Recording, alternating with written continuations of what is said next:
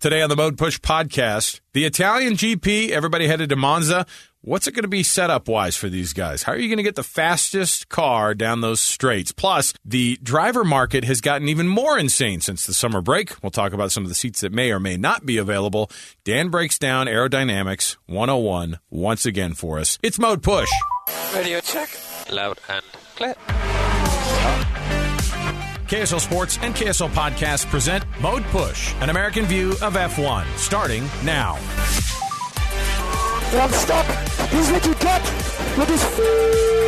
Honestly, I'm gutted. I'm absolutely gutted. I enjoyed this so much.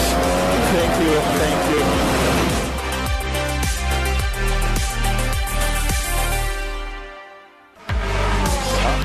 All right, everybody, welcome in. It's another edition of Mode Push, an American view of F1. The podcast brought to you by KSL Sports and KSL Podcasts. Alex Kirry here. Dan Jimenez also joining me as well as usual. Uh, Dan, we, here we are. It's another race week. We've had three of these in a row. We'll ne- We're never going to get a break here. I prefer it that way. Oh yeah. I love the American sports where they're like, we might give you one week off. I get, I respect the fact that you have to fly uh, quadrillion dollars worth of equipment across the world. That's fine, but I still I get so annoyed when there's like a couple weeks off. I get annoyed even if there's just that one week gap. I'm just I I get I'm just like, come on, you guys are gonna have. I know you have to go to Japan and you were in Mexico the week before. I know, but still, I want to watch these races. Uh, hey, we're at another race week here. Where does Monza li- land on your list of uh, favorite races, race courses? Uh, historically, where does it land? Like, is it one of those that will never go away type of a deal for F1, or what's the history of Monza here? I would say it's top five in my personal preference of races to watch. Why? I think that. Why? Um, I mean, for the last two years, it's uh, yielded some really exciting results. When you say exciting, you mean not the usual suspects winning a race, Right, Which yeah. is what we want sometimes. yeah, chaos. Uh, so I think that uh, for a reason. Also, it's a beautiful racetrack, beautiful venue, a lot of history, the association with Ferrari, which you know I'm a, a bleeding heart for, and uh, How is it that you're a Ferrari guy? What, how did you become a Ferrari kind of uh, one of the tifosi? I guess. I mean, you're pretty good about breaking down all of them, but like, I know you have a, a an affinity for AMG too. So I don't. I'm, that's why I'm wondering where this uh, where this Ferrari love has Yeah, that's from. it's funny. Yeah, I have a personal affinity for AMG on the road, but when it comes to the racetrack, I, it probably comes from the era when I got into Formula One. Was the Michael Schumacher Ferrari era? Just always seeing Yeah. him and uh, you know Felipe Massa and everybody, you know those guys up front and Fernando, and and it was. Uh, I think that that probably just got kind of put into me early. I, you know what's interesting is when I was a kid, like you know, Ferrari's a big deal because like I had a Testarossa like poster Oh, on yeah. my wall. I was like it. And you, you periodically you'd see one. Maybe if you go to Vegas and you you like spot something on the street and you go, "Oh, look at that!" And I don't know. I mean, we don't have the the respect for Ferraris here, except for just knowing they're expensive. But the history and the culture that comes across that, that comes uh, from Ferrari, I mean, it's a, it's a team based in. They started on the racetrack. I mean, that's kind of Yeah. the thing is that's where they came from. And Enzo Ferrari, the history that he's created there, this is kind of their home racetrack. Not kind of. They, people expect uh, these guys to perform well, and they've not done that in the last couple of years. One of not having just the pace. Now they've got the pace, but everybody is so over the fact that they can't freaking figure out the strategy and reliability stuff. Yeah. I mean, this last week they blew it again, right? Yeah, so that's I I am hopelessly optimistic for Ferrari this weekend. I, I, I- believe in the regression to the mean and the law of averages, and they just can't have that this much bad luck continue for this long. and so, like the the kind of romantic part of me is like, wouldn't it be great if they turned it around and got a win in their home track this weekend? Uh, Mercedes performed really well last week uh, at the Dutch Grand Prix, but that was a that was a racetrack set up for them. More so, this is more of a straight line speed, which is not where Mercedes has been doing their thing, but that's where Ferrari and Red Bull have been able to nip everybody else. And so, who is this track set up for the most? And what are we seeing teams do to set up for a racetrack like Monza this weekend? Yeah, Monza's a, uh, more similar to Spa than than Zandvoort in that it's a it's a low downforce track. So long straightaways, very few corners, and the corners that they have are relatively low speed. So low downforce meaning you try to strip all the drag off the car and make this thing just a rocket ship Right. in the in a straight line. So that leans towards uh, I think, back into the hands of Red Bull and uh, and Ferrari. But uh, in kind of the first round of driver interviews this week, you know, Max was again hedging uh, a little bit, or maybe even sandbagging uh, the expectations for the weekend, just that they haven't had good luck, you know, in, in the last few trips to Monza for Red Bull. But uh, yeah, it it's going to favor whoever has the the highest uh, high end speed. And Ferrari had that early in the year, and so that's where I'm hoping you know they can get that uh, mojo going again and, and really compete. And the Mercedes, that you know Lewis is uh, having to take a, a, grid penalty because he's uh, bringing a new power unit, new motor to to this track, and so he's going to have to fight from from the back of the field. I feel like he prefers that almost because then he can do the sandbagging. He can do the uh, you know, just where we're set up. I don't know. We haven't had much luck. He loves doing the. I don't know. We haven't been. I'm really pleased with the team, but we just haven't had really the speed. Everybody else just have rocket ships, and we're just like in this clunker, you know. And you go, "Come on, Lewis!" Like no one's falling for that anymore. But at the same time, like uh, this race, for one reason, one reason or another, uh, crashes, reliability uh, you know, qualifying that's been wet in, in, in, years past as well. So those are all things that for, for a, an F1 viewer, a new F1 viewer like me, newish, I really like when the conditions are evened out a little bit, or the conditions are such to where the field ends up being evened out a little bit more because I, I don't like seeing just like Max or Lewis or whomever go through these races. I mean, at some point you're going to go, he's won 10 races how many in a row? He can win the next three, I think, and he's going to end up basically just being the world champion uh, mathematically. And yeah. so that's not very interesting on that on that side of things. But uh, a track like this, I think, offers a little bit of hope for for teams who you might not necessarily necessarily see up there. I was shocked, like everybody else, when Pierre Gasly won this thing in 2020, right? Where you're going, there's mm-hmm. an AlphaTauri P1 and then last year, Daniel Ricciardo never thought the guy would ever win a race again, you know. and at this rate, right now, I feel like he'd never win a race again. And so uh, it, it, certainly has been exciting over the last couple of years. But do you expect Red Bull, with the type of like crazy year that they've had, with how good they've been, how sharp they've been, their strategy seems to be way head and shoulders above everybody else, that this wouldn't just be a race for them, barring uh, just another like crazy crash, maybe at the beginning or something else. Right. Yeah. Uh, the uh, the betting odds certainly are putting Max up front, uh, and so uh, I I think that uh, weather might come into play this weekend. looking at the weather forecast, there's a high probability of rain for qualifying on Friday. And that, that comes back, but it doesn't go to zero on Saturday and Sunday. And like they say, rain is the great equalizer. And I think as an American fan, like we we love it when we see that. I think all fans enjoy seeing the the mm-hmm. increased competition. And so weather could come into play, uh, tire strategy could come into play, and um, what we saw at Zandvoort, which is Mercedes is doing better on their tires than everybody else. So if it becomes a you know a tire strategy race, it, it could play into Lewis's hands, especially or George. But if Lewis is coming from behind, uh, you know, he might be the wild card that catches out everybody else running, you know, the same strategy. And so uh, I am optimistic for a very exciting and unexpected uh, race this weekend.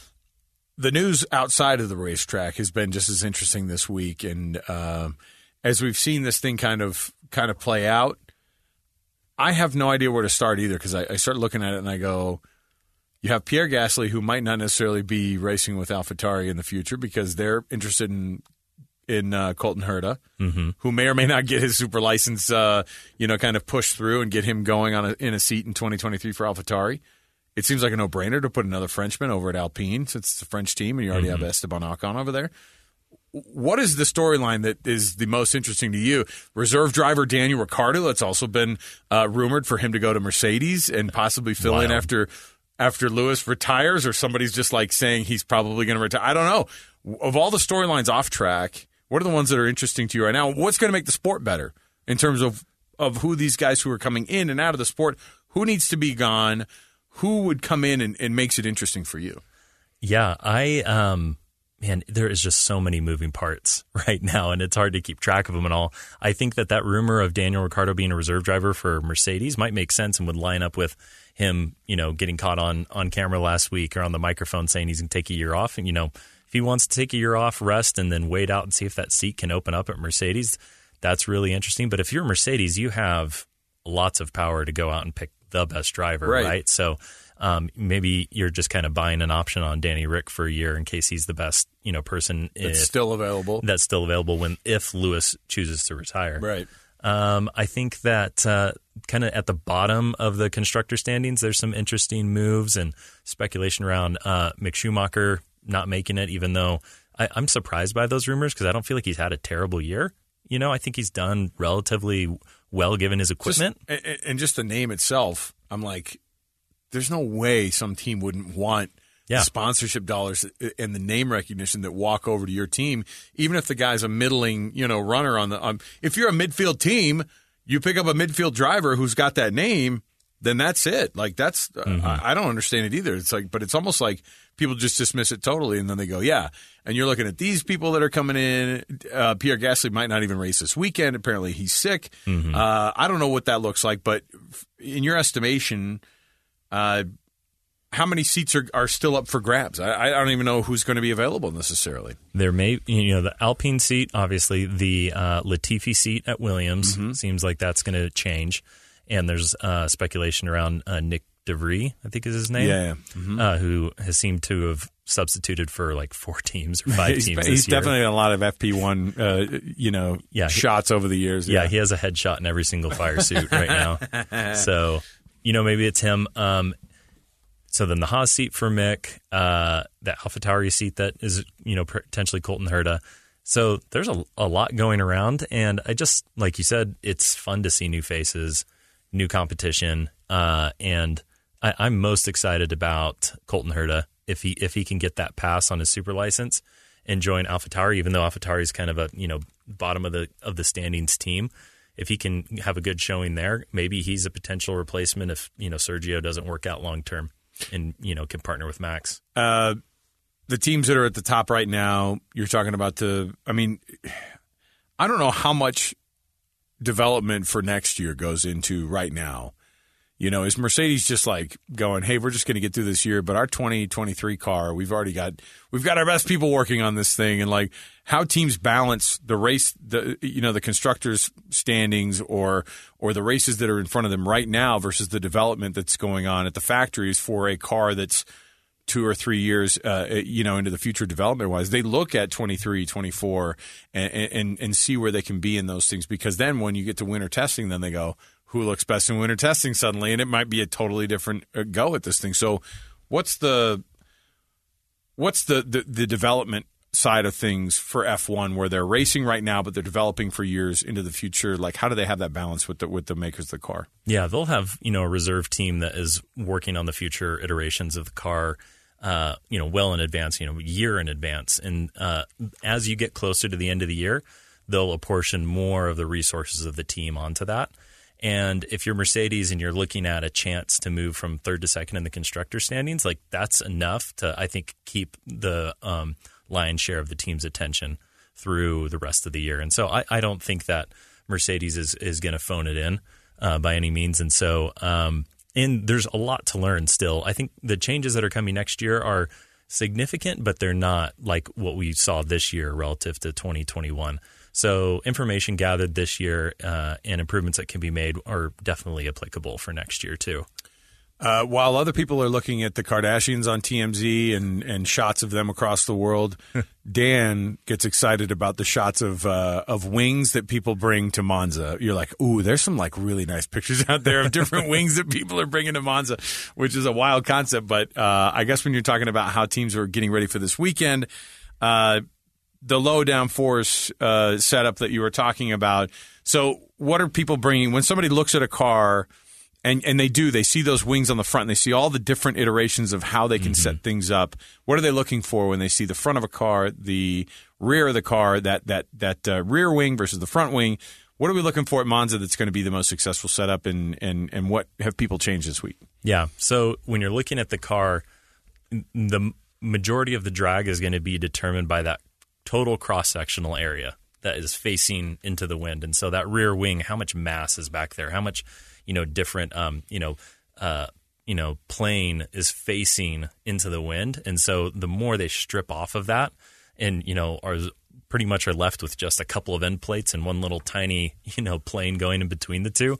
That's, you know, they're trying to get away with what is the absolute minimum we can run safely, Mm-hmm. you know, and still get around the corners. Because if you take it all away and there's no rear downforce, then you know you're going to be really slow in the corner, um, especially coming off the corner trying to put down you know the acceleration. And so keep an eye out for you know in, even during the practice sessions, you'll see you know two drivers from the same team running different wings.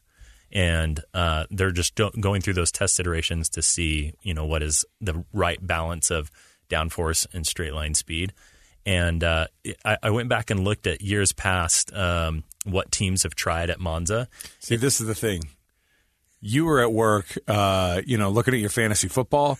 Dan is like, I want to go look back at 2018 what the setup was. Yeah. I mean, you, you look back into the 90s and the 80s, and there were teams that came and like they didn't have a rear wing, or they like did the bare minimum, Oh, whatever goodness. the regulation said, which is like you have to have one tiny little, you know, planer upright that almost looks like the tail on an so airplane. So it didn't put, give them any downforce. No They're just downforce. flying down the Yeah. down those straights Yeah, and then they're holding on to dear life in the corners. through the corners. yeah. So uh, I think they're going to get aggressive. Some of the photos I've seen already from Ferrari and others look really aggressive, and they have to do that. Um, everyone will do it, you know, so it'll kind of minimize the particular advantage that one team might get over the other.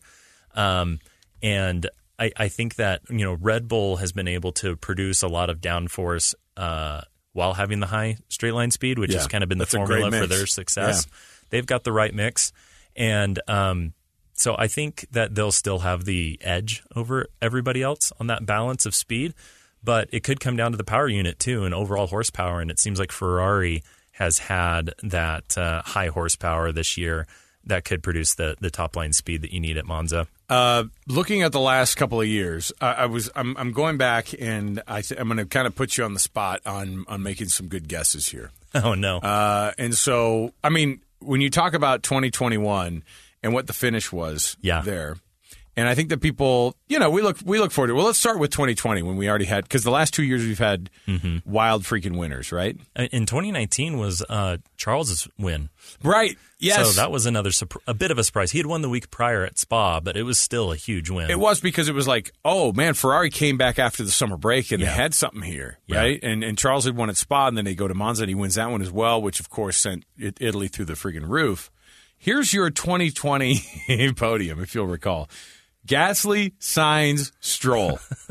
These are the ones that you look at when you like have already TiVoed it and like you accidentally catch a glimpse on Twitter what the what the podium was and you're checking to see if someone's trying to f- fake you out or if it was like some reverse order podium or whatever. yeah, you're like, wait, App State beat Michigan? What? exactly, exactly right. You you look at like there's no freaking way they got this right, and yet you know that kind of stuff happens.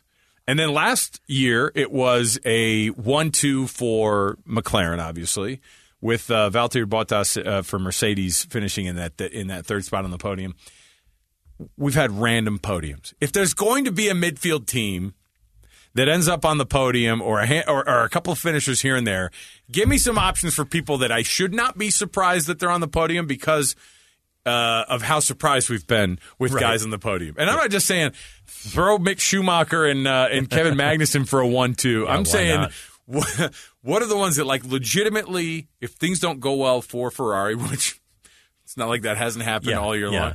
If things, if Mercedes doesn't have the pace, which looks like they might not with the setup that it is, and if if Red Bull has a catastrophe of some sort, which again we we're watching the last year with the that 2021 was made so much more exciting by the fact that uh, Max Verstappen put the back his rear wheel on the Oh halo on the halo of uh, of, of Lewis Hamilton. wild. So. What are the ones that we could look at and go, hey, that person could have a weekend where you might be surprised they'd be on that podium? My dark horse uh, from the midfield would be Fernando Alonso. I think he had a secretly like or under the radar really great race at Zandvoort and showed a lot of good pace, race pace. What did he go, 13th to 6th or something like that? Yeah, Was something yeah. along those lines? Yeah, he had a great drive. Um, so, and I think Alpine all year has been, you know, establishing themselves as the best of the rest. And they'll have some weekends that you're like, oh my gosh, there they are, 5 and 6 Yeah. in qualifying, and then maybe they don't finish, or they do finish that way, but they're just like this close to being able to be there. Certainly helps to have a, a two time world champ, but a guy who's as insane of a driver with that experience with uh, Fernando. Yeah, and and Alpine knows how to capitalize on those kinds of races. Uh, Ocon, I think, at the Hungarian GP a year or two ago, uh, was able to capitalize and, and win in the rain. I uh, yeah, I'm gonna have my eye on them on Friday and Saturday because if yeah, if things go wrong at the top of the of the standings uh, with those teams, then I think uh, Alonso or Ocon could make a, a run for the win. Lando's had a good history there uh, at Italy, and and obviously of of the two McLaren cars that you see finish uh, one two last year, I don't think we would have ever thought that Daniel Ricciardo would be the one to get the win over Lando Norris because Lando's the more more familiar with the car. Seems that he's he's got the car under him, and he has since he's been there. But but McLaren is McLaren's pace last year was I mean they were P three in the constructors right last year, and so Yeah, they were good. th- I mean, so it's different this year because they've been underwhelming as a team.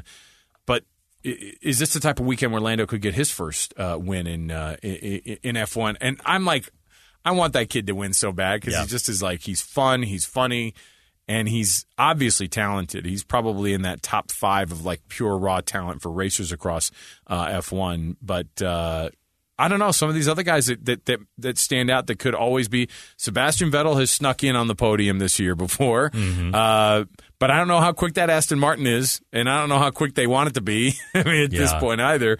Uh, uh, speaking of teams who are like you know trying to to scramble to try to figure out what their future is going to look like uh, with drivers in their seats. So.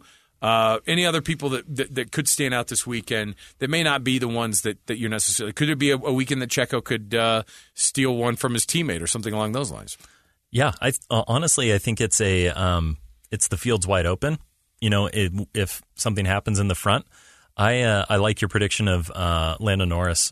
He's got to get his first win soon, and it would be such a popular win. Uh, and he he really is running really well this year. Um, the other Ferrari power, uh, you know, the Alfa Romeo of Bottas might be one to keep an eye on too. He's always sneaky. He's always further ahead than the car probably Yeah. is is worth deserving. they could be they could be fast too this weekend, so uh, I would watch him as well.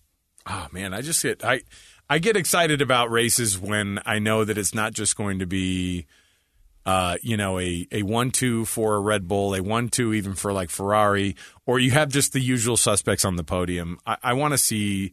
I mean, when you see when you see a guy like Lance Stroll two years ago on the podium, then you kind of go, "What on earth happened?" You Anything is possible. Anything is possible. Anybody can win. A, can get on the podium. Other things to look, to uh, look forward to this weekend. Everybody rolling out their own special liveries. Like I, the thing is, is if you run a special livery, no one cares, Dan. Uh, if you don't do well in a race, or they hate you even more when you can't like Yeah. deliver. Because I know that AMG was celebrating like 50 years of of being AMG Right. In the last race, and they had that little kind of historic sort of numbers on the on the cars, and Mm-hmm. I thought, well, that's really nice. Except for no one cares if uh, your strategists blow it, and then like you run a different race, you put George out there, or you you pit George, and then end up uh, kind of blowing your race for you. So. Yellow fire suits for the Ferrari guys, and a little bit of the car is uh, is yellow. I don't know. I'm the type of person. I'm like, change it every dang week. They have enough resources that they could just make all of their cars look really good. I would do a special livery every freaking week, or at least maybe every third week, just to mix it up because uh, it, it's like I, I don't know. I come from the world of uh, of commentating on college football. Yeah. It's like the Oregon Ducks. I mean, it's like and everybody is now. Everybody has every different iteration of their jerseys that they do. Like it or not, the fan base is like I don't know. I like when liveries are changed, but uh, a yellow Ferrari, I don't know if I'm a huge fan if they ended up going full yellow on the Ferrari. Yeah, that's a it's a strong choice of color, even though it is in their brand palette. Um, from my Yeah, but it's. I mean, they went to that maroon oh, what was it, that two years ago? kinda- that was cool I like because it that. has the history though. Yeah. because it was like this is what Ferrari red used to be. Oh, yeah, and so you're kind of yeah. like that. That was pretty dope. But when you start doing this, when you start messing around, see a team like Red Bull. They, I mean, the brand is only like five minutes old, and so like from a standpoint of, and they have colors all over the place. So you just change the livery as much Yeah. as you want. Uh, but again, once you change liveries and then you're losing, nobody, people are like, it's like with the Jazz uniforms here in Utah, right? Everybody goes, get rid of these colors. I hate them because we went 0 and 3 in this jersey set the last like you know six weeks or whatever. People, people, This- the they take note. superstition the superstition comes into play and even from my racing days i i feel like i have this mental association with like special paint scheme or special livery was normally like uh like a bad omen it was like bad luck it, I don't want that stuff. in in as somebody like working on the team Uh, but I think that it's just funny human psychology that you just associate it with, uh, you know, in case your driver gets knocked out. It's like, oh, it was, it was the paint scheme. You know? Yeah, that's my favorite is when fans come out of the woodwork and go, "You know why we lost on that Monday night football game, right? Because we went to the 75th anniversary uh, jersey in the NFL." It's like if you would have won, they'd have been like, "Bring it back every two weeks Right. just so we can get this thing going again." Uh, okay, you've got the Italian Grand Prix this weekend uh, at Monza. Exciting stuff. Uh, from a championship standpoint, it's not that exciting right now when you're up 100 and something points like Max Verstappen is. The constructors' title is not even really well within uh, the reach there. What means more for Red Bull?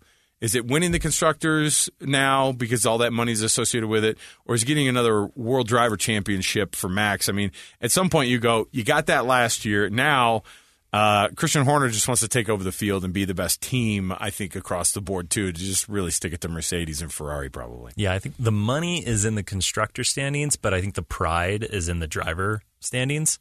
I think that like the um, kind of the gravitas that the team carries with them uh, really is okay. Who's winning every race? Like who who's currently surging? And so I uh, I think that they'll continue to have that focus on we have to get Max this championship and and and, and repeat. And if they do that, i I think Sergio will do well enough to to make sure that Ferrari or Mercedes doesn't close up on him. Well, that's what I was going to say is that, um, like in the stamp from the standpoint of when you have these two drivers, we've talked about this before, where you have the the two the two drivers in the team, and then you have like the guy who's the number one driver, right? Mm-hmm. And it's like on every team, there's the guy who everybody could look at and go, "Yep, that's the person." It, before it was, you could be able to tell on the little camera on top, right, where they have like the yellow Yeah, antenna camera versus pod. the not, yeah, the camera pod. And so, uh, and that's like it- it's so weird to me because these are the biggest egos in all of sport, and some person has to take like the second driver taking team orders, giving the thumbs up and pretending like everything's okay. We'll speak afterward. Like, you know, everybody to like, don't talk about this on the radio. I will speak to you afterward. And so that that idea of my teammates winning this thing and I'm in second, but I'm like way far behind. Yeah. You know, I, I, it's fascinating to me because they're teams, but they're individuals, and and that's just, that's one of the things I'm still getting used to in F1. I think is understanding the team, the team part of it, and taking team orders. And uh, and being able to marry those things and pretend like everything's okay within a team. So Yeah, it, it's super unique to, to F1 relative to other sports, and I think it brings an element uh, that is creates a lot of um, you know interesting you know things to talk about, especially during the silly season where tra- you know drivers are trading seats and thinking about where they're going to go, how are they going to match up with that guy? Is he going to be willing to play second fiddle? All that is, uh, I think, just a, a, a fun and interesting element, and it just leaves you know, when Sergio isn't keeping up with Max, knowing he's in the same equipment, it just it leaves no excuses for Sergio. It just is all about his performance. I'm really looking forward to you looking forward to going to a race this year. Oh man, I'm excited. Have you figured out if your tickets to the Singapore GP if they're real or not yet? That's- I talked to a, what was a seemed to be a very nice man based in Austria on the phone who said that my tickets are coming. But I have not shown up in my email yet, but I am getting on the plane and I'm going to Singapore. okay. And That's I- the end of this month, dude. it's coming up. I mean, I'm like, I'm excited for you. You're going to be our first uh, boots on the ground. Uh, you know, we're going to get a full on Singapore report for. Li- live from Singapore. We're making Yeah. you work when you go over there. By Oh, the way, I'm excited. Come on. Uh, what when you get? I mean, I think about the races that are coming to the United States. Miami obviously was a huge deal. Uh, on the calendar for next year, of course, is the Las Vegas race Mm-hmm. that everybody is just like, you know, seeing the mock ups of what it's going to look like. Amazing. We don't live that far from Vegas. I've been to a cajillion sporting events down in Las Vegas Hmm. uh, from the basketball and and and uh, football worlds. I can't imagine the the uh, amount of demand that it's going to be for a sport that's growing so much, probably the most of any sport in the United States in terms of growth and new growth, certainly. So, how does somebody get a uh, a ticket to a GP? Singapore aside, but any race anywhere across the world, how does that how does that process even work? Like, where do you go to find it? Do I go to Vivid Seats? Do I go to StubHub and try to find some badges for the weekend? No, you you know you can go to formula1.com, but those will sell out quickly. And then there's a f- two or three other kind of approved vendors of tickets. Uh, I got mine through GP Tickets. I'd have to look up the names of the other two, but they'll buy those vendors will you know buy them up in clumps and then resell them. Right. And so that's who I got my ticket through. I'm going to be sitting in uh, turn one at Singapore, looking down the front stretch and pit lane, and then seeing that one, two, three. But on Sunday, right? Like not a I got that for Friday, Saturday, Sunday. nice that seat. You got the full badge. You got the full weekend access. Yeah, yeah. I just, you know, I was going to be in the area, so I thought I'd stop by and see an F1 race. Ah, I was going to be in the area anyway. sure. No, it's can't wait to honestly it. Singapore's been on my bucket list ever since. Wait, why? Seeing. Why? Uh, Because this it's the a night unique. race. It's a unique city circuit at, at night. Yeah, night race. Uh, Singapore as a city state is fascinating to me. It's just Have a you been before? I've never been. I've heard from people who have been there, who have lived there. Uh, so I've I've always wanted to see the city itself, and then the race is a visual spectacle that I think um, is almost unparalleled. And uh, and I think it is produced. You know, it's some exciting races. Some of them have been kind of dry, but uh, I'm I'm really looking forward to just experiencing the whole. Uh, the whole thing that comes with it. I'm going to get a ride on the carousel, all that stuff. Yeah. 27 hours of flight and you're going to find yourself uh, you know on that on that on that that turn one straight there so we're excited about uh, breaking it down all right uh, for Dan Jimenez, Alex Kirry, we're going to be back again uh, after post race. So Sunday night we'll get together and we will uh, jump into this thing again. Dan, uh, I appreciate you uh, making the uh, making the trip to Singapore for us. That's what that's I'm really more excited for. Well, yeah. look, I mean, this is one of those. This is one of those things. Uh, you can always download the podcast. Tell somebody if you listen to this podcast and go, "Hey, these two uh, Yanks that are putting this thing together, and uh, we're having fun with it. and We hope you are too." Share it with somebody else. Tell a friend. Teach a neighbor about F1. Get them into the sport. Get them into listening to Mode Push, an American view of F1. We'll see you next time, Dan. Let's do it.